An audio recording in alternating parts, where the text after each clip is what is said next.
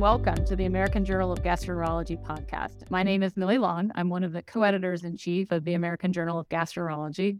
And on behalf of myself and my co editor, Jaz Bajaj, I'd like to welcome our guest for today. So, Dr. Alberto Rubio Tapia is at Cleveland Clinic, where he's the director of the celiac disease program there. And Alberto, we're thrilled to have you for this podcast. Thank you so much. Well, and one of the things we're most excited about is that I'm interviewing you because of the newest celiac disease guidelines, which you just published in American Journal of Gastroenterology. I think there's a lot to learn for our providers out there. So I want to jump in with just uh, some questions so you can help us to highlight some of the most important features of the guideline. One of the the first questions I have has to do with diagnosis. Can you talk us through what you recommended as the current gold standard for diagnosis of celiac disease, both in adults and in children? This first question is very important because it's one of the changes in this current guideline. For children and adults, the gold standard for diagnosis remain the biopsy of the duodenum with multiple biopsies to confirm the diagnosis by pathology. However, now we are accepting as a suggestion an alternative diagnosis without biopsy in children, but it's a, a, very specific group of children that need to have this the following criteria. So they need to have a tissue transglutaminase antibody IgA more than 10 times the upper limit of normal, and in a different blood sample, a positive endomysial antibody for confirmation of the diagnosis. And the other important aspect of this uh, not biopsy diagnosis is that the family has to agree with the alternative to the biopsy. Other than that, you know, biopsy remains the gold standard for the diagnosis. For some children, it sounds like you may be able to avoid the invasive uh, diagnostic testing, and potentially that may shorten the time to getting them on treatment as well. Absolutely. So this is uh, following recommendations from the European societies. Initially, the data was not uh, that robust, but now we have uh, enough evidence to accept that alternative in children with those characteristics. So, as we're thinking about who to test, does this guideline recommend any population based testing? Should we be testing everyone? Or if not, who are the patients that we should be testing?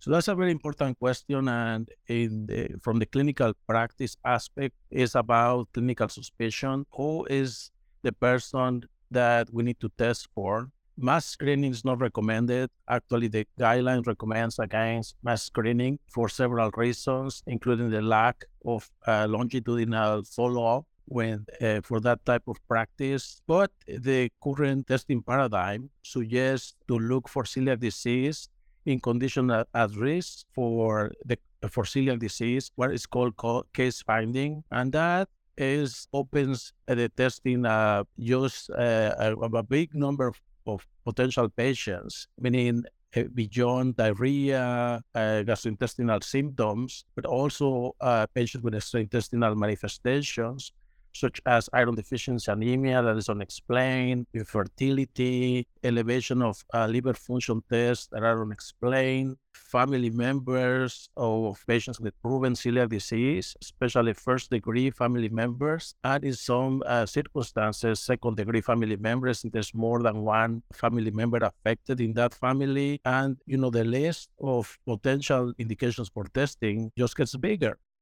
But still, we should have that clinical factor, whether it's some factor associated with malabsorption or potentially reduced growth in children or infertility or many of those factors you mentioned that we should test for and shouldn't just be globally testing for celiac disease. And so let's say we make the diagnosis uh, of celiac disease. Obviously, we all know the therapeutic intervention is a, a gluten free diet that we start with in terms of management.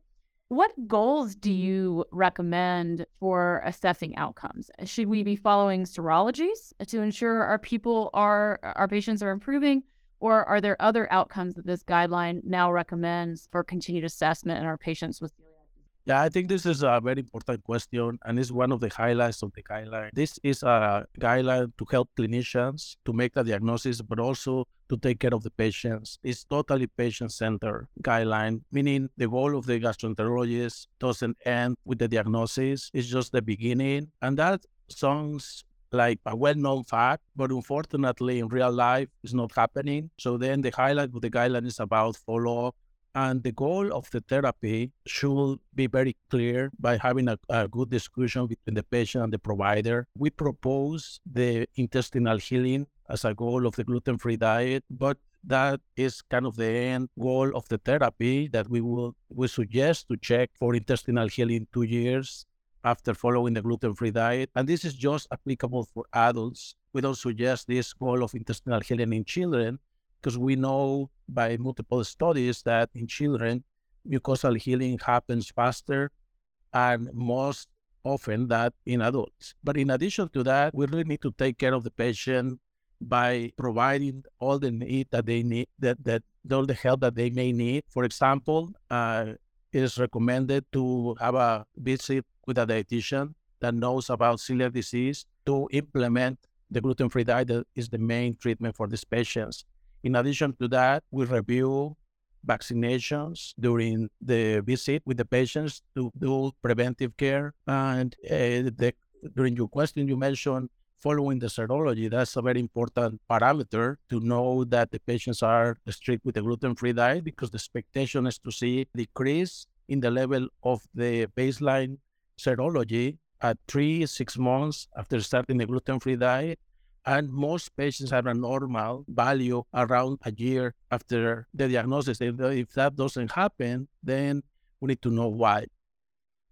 It's interesting because this I, I, don't believe this was a part of prior celiac disease guidelines this idea of treating to mucosal healing. And i obviously do work in the realm of inflammatory bowel diseases and, and crohn's disease and ulcerative colitis is the same fashion. We're starting to try to target mucosal healing you know as an outcome to improve long-term complications so I, I i think it's interesting and important to try to get our patients as healed as possible it'll be interesting to see what that means. There are different variations of, of healing and different mm-hmm. variations of improvement and help us to understand and link these data to longer term outcomes, I think will be important. Yeah, absolutely. I, I let me just mention a little bit because this is obviously very attractive now, not just for celiac disease, but other inflammatory conditions like IBD. In celiac disease, the biopsy at baseline usually shows very dramatic changes with villous atrophy and increased intraepithelial lymphocytes. And when the patients follow the diet strictly, the expectation at two years is to see an improvement. And in about half of the patients, uh, adult patients, we can see a, a normalization of the biopsy with an improvement of the villous atrophy. So that is a is a very objective way to assess the improvement when they follow a strict gluten-free diet. In addition to that, the reason why we are listening to have this conversation with the patients to make that a goal is because long-term prognosis is better for the patients that achieve mucosal healing in celiac disease and the risk of some complications like bone disease or even some malignancies like lymphoma is decreased when the patients achieve mucosal healing on the gluten-free diet. Very helpful. Let me ask one last question, which has to do kind of for, I think, a lot of questions that we as providers get asked by our patients. There are many devices out there now that kind of supposedly measure gluten and help us to de- help patients to determine what may or may not be safe to eat. Does your guideline provide any recommendations surrounding these? Thank you so much. So, so the devices and also tests to look for gluten in, in urine, for example, in stool, are available because they don't require FDA approval. So they are available for the public. And in this specific guideline, we assess that concern and uh, we uh, suggest against the use of those devices or looking for uh, gluten in fluids uh, like urine in, as a routine clinical practice because we need more information on how to use these tools. So patients really like to use these tools and we recognize that that for some patients it may be very helpful at the personal level but this guideline is about recommendations for everybody and this where the information is not quite there.